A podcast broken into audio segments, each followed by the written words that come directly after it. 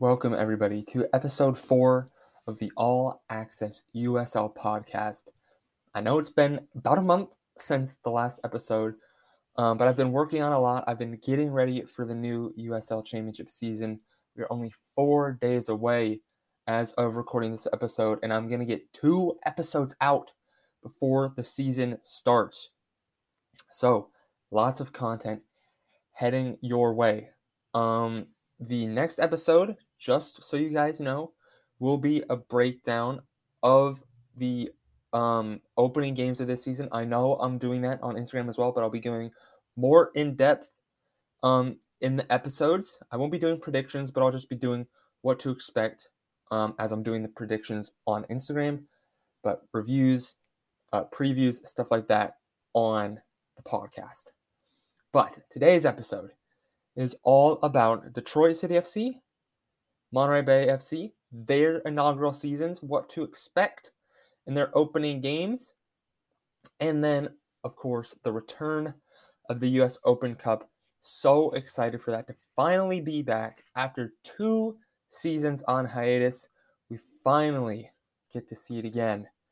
And I think this year we could possibly see a USL Championship team go far. We saw New Mexico United go far in 2019. I think this year we could see something similar to that. We could even see a team go to the final, maybe even win it. I may be getting a bit ahead of myself. I absolutely am getting ahead of myself, but there are some strong teams this season, and I'm looking at you, Phoenix. You always choke when it comes to big games, but I think you guys have the ability, the tactical um, ability, I should say, the style of play, the quality of team, the management, it's all there to seemingly put together a run. We'll see how that goes. But I've put together, or I should say, plucked five games that I think are interesting um, in this opening second round. Not the opening second round, but the second round where most USL Championship teams are introduced, or where all USL Championship teams are introduced. I'm not too sure, but that's besides the point. So, this episode, however, is mostly about Detroit and Monterey Bay. Um, and that's what we'll start with. We'll start with Detroit CFC. There are a lot of interesting points about Detroit heading into this opening game. And I'll have to say, the first one to me is the new signing, most recently signed um, a couple days ago, is Francis Atuahene. He is got some USL Championship experience, um, but he hasn't done much in that time. Less than double digit goals in his entire USL Championship career. He is still 25, so he still has that room to grow. He is absolutely an interesting wide option for Detroit City FC. It seems more of a squad player um, for this inaugural season, but USL Championship players, free agents or not, coming from other USL Championship teams, they've still got that experience. They don't come cheap.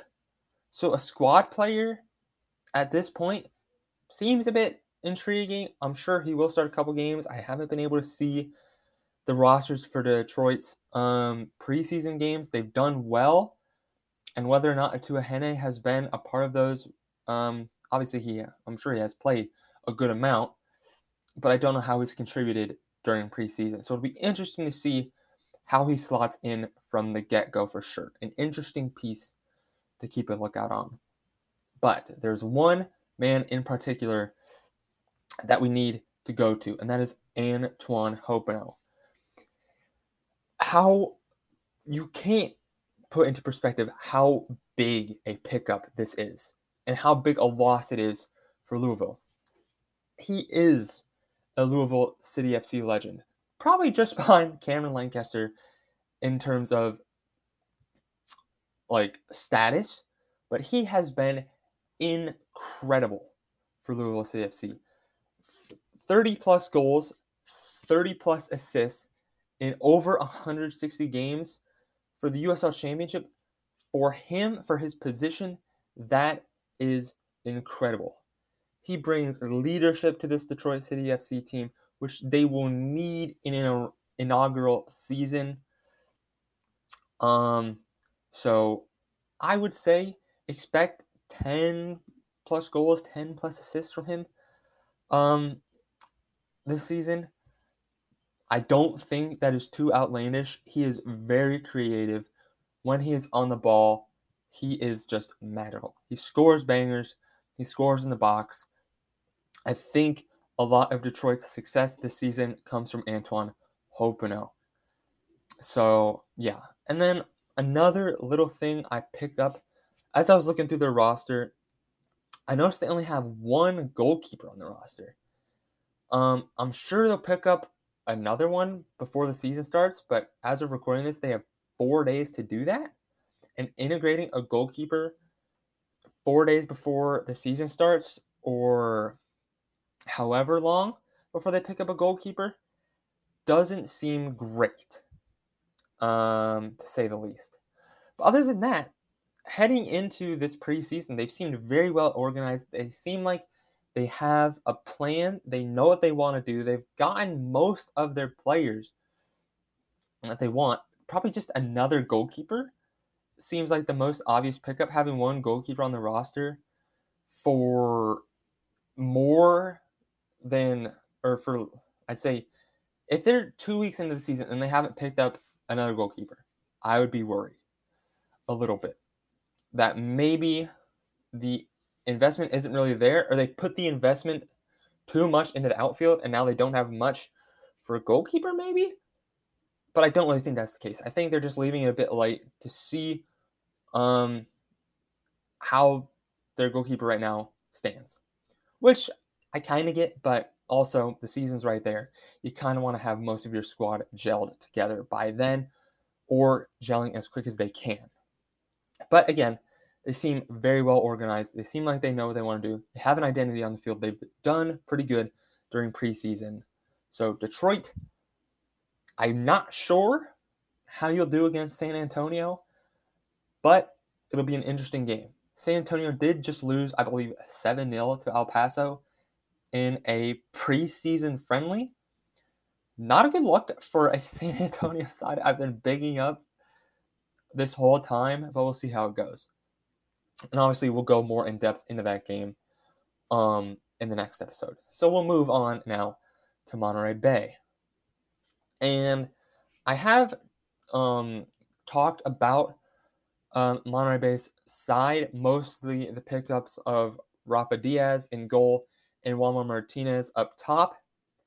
They've made another intriguing signing um, since that point, and that is Sam Gleadle.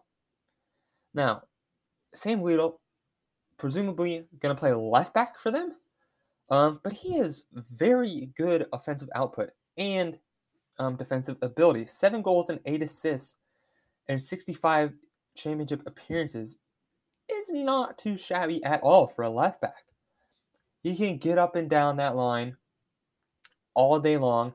He's got the defensive ability. This is a good pickup for a side who I don't know how good they'll be. Detroit, I think you can kind of pinpoint them in that they will almost be like Oakland.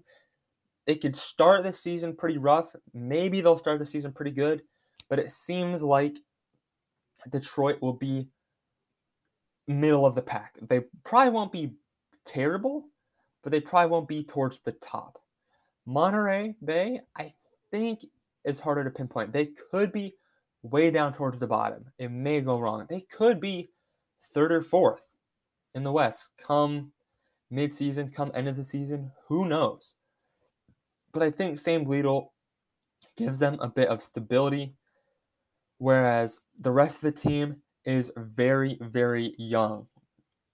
Um, which I think is their identity. They want to start out young and mostly local sometimes that can go good, sometimes that doesn't work out at all. So, um, who knows? Who really knows? I just want to touch on Sam Gleadle and how much I think he is one of the stable pieces for this team. Where, as right now, I have no idea where to really pinpoint them in um, the West. Obviously, I made predictions on them, but only predictions. As we get closer to the season, not too sure what to expect from them. Especially because they've been doing pretty all right in preseason, especially against San Jose. But that's besides the point. Preseason, not much to look into. Again, like I said earlier, San Antonio lost 7 0 to El Paso.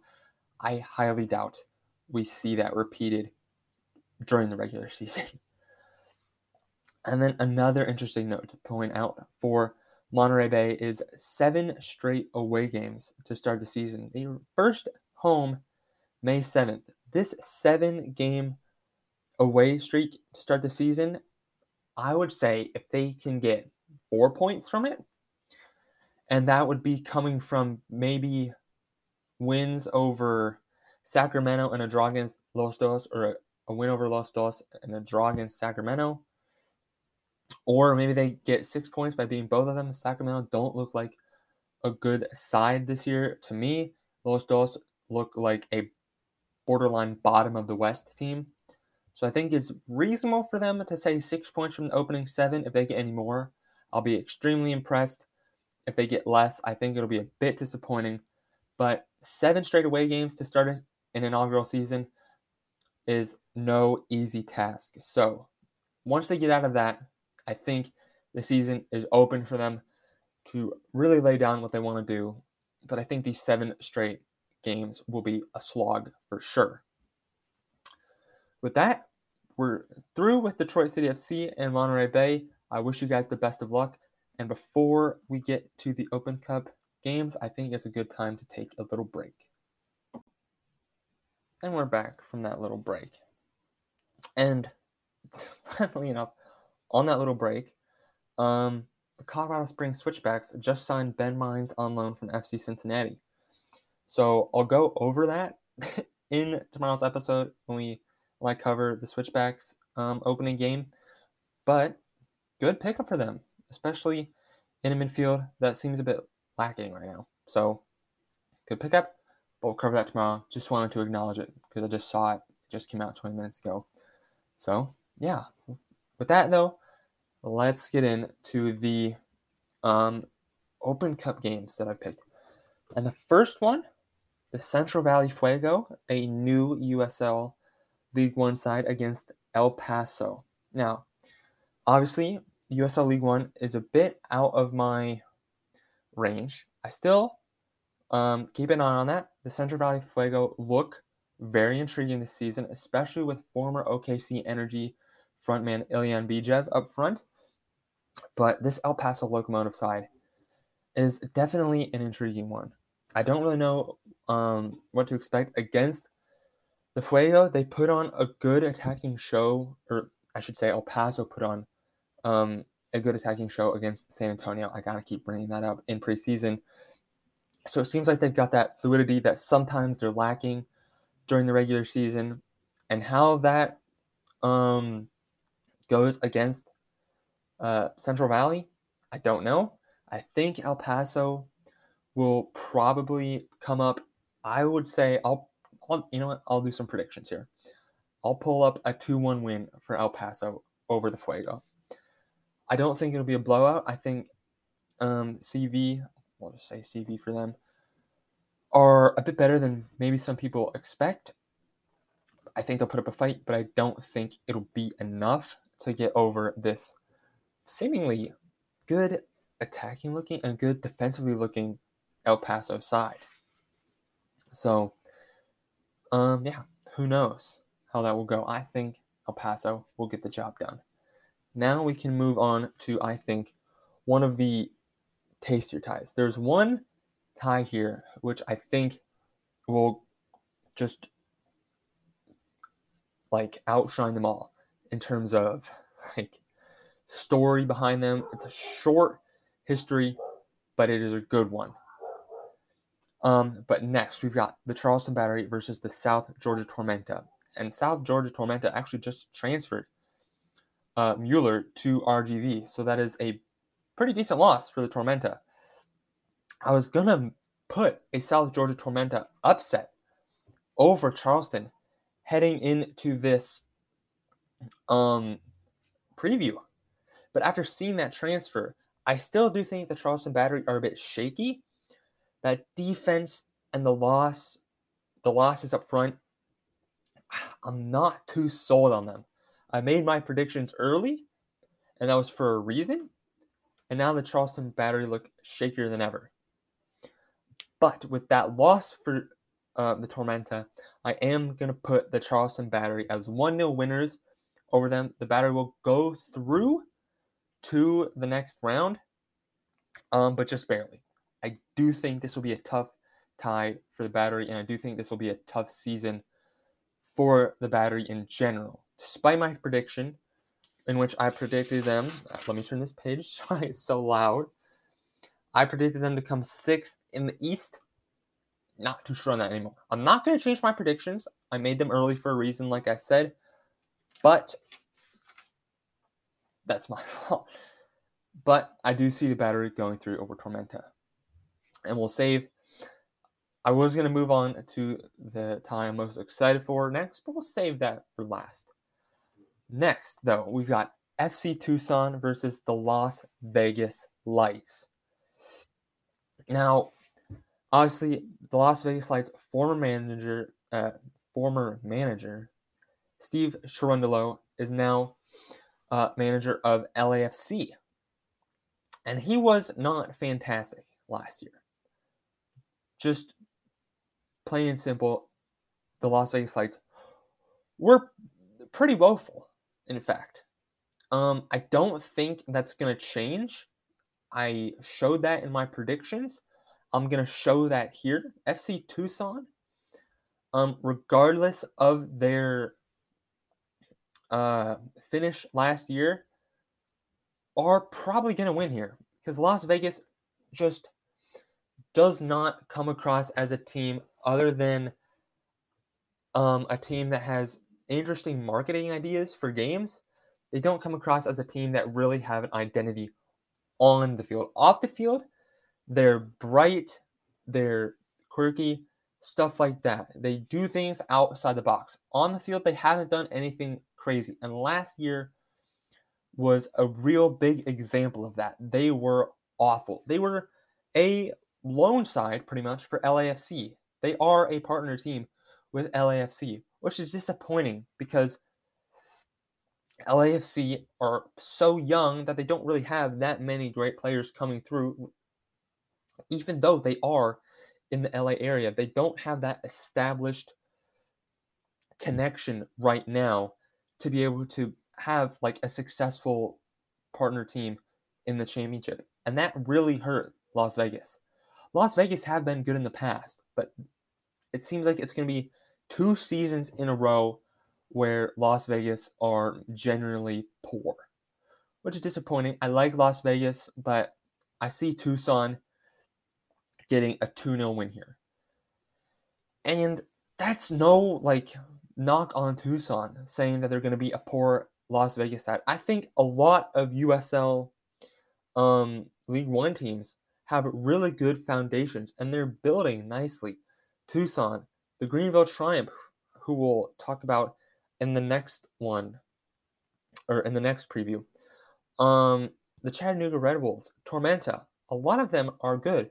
Even North Carolina FC, who were incredibly bad last year, have a good enough foundation. And the newly relegated Charlotte Independence, will be playing, dropping down from the championship in League One this upcoming season. A lot of these teams are doing really well. Um, and I'm loving it.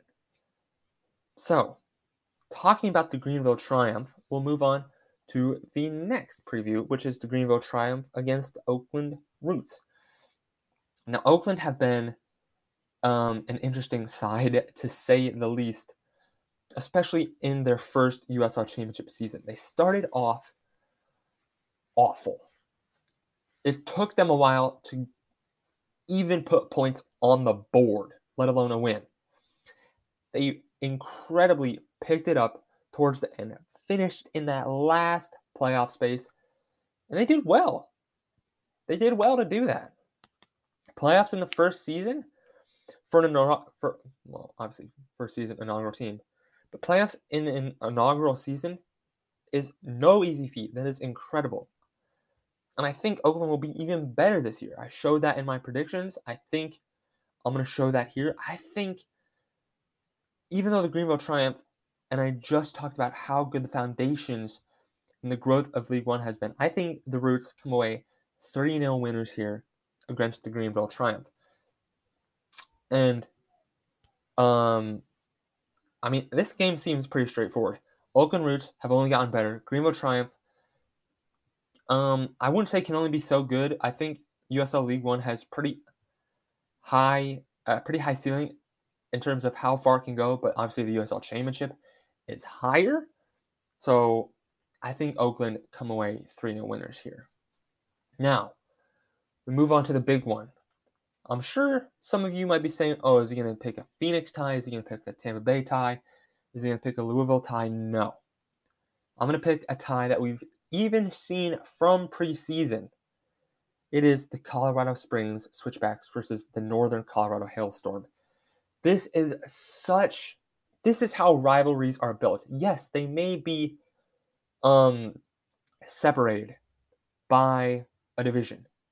This may be the only time in May we'll say could be the next 5 years that we see this be a competitive game, a competitive setting for these two teams. But I think this is how histories and rivalries are built. You start off in the second round of the US Open Cup. The Hailstorm have built brilliantly. They've gotten a good manager. They've built with youth and USL Championship experience and even a little bit of European experience in that side. I think they'll do well this year in, in League One. And the Switchbacks, coming off of a breakout season, especially with Hadji Barry up top, have only gotten better. This is truly going to be a clash of two good teams, borderline great teams, I would say, in terms of quality of their division, clashing in the second round of the US Open Cup. This, to me, is the most intriguing, the tastiest bout in this round. I'm I'm so devastated to have to pick a winner here. Both sides are pretty good defensively, look good offensively, decent midfields.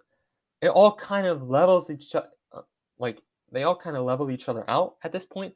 Obviously, you would say the quality is more in favor of the switchbacks, but the Hailstorm looked good.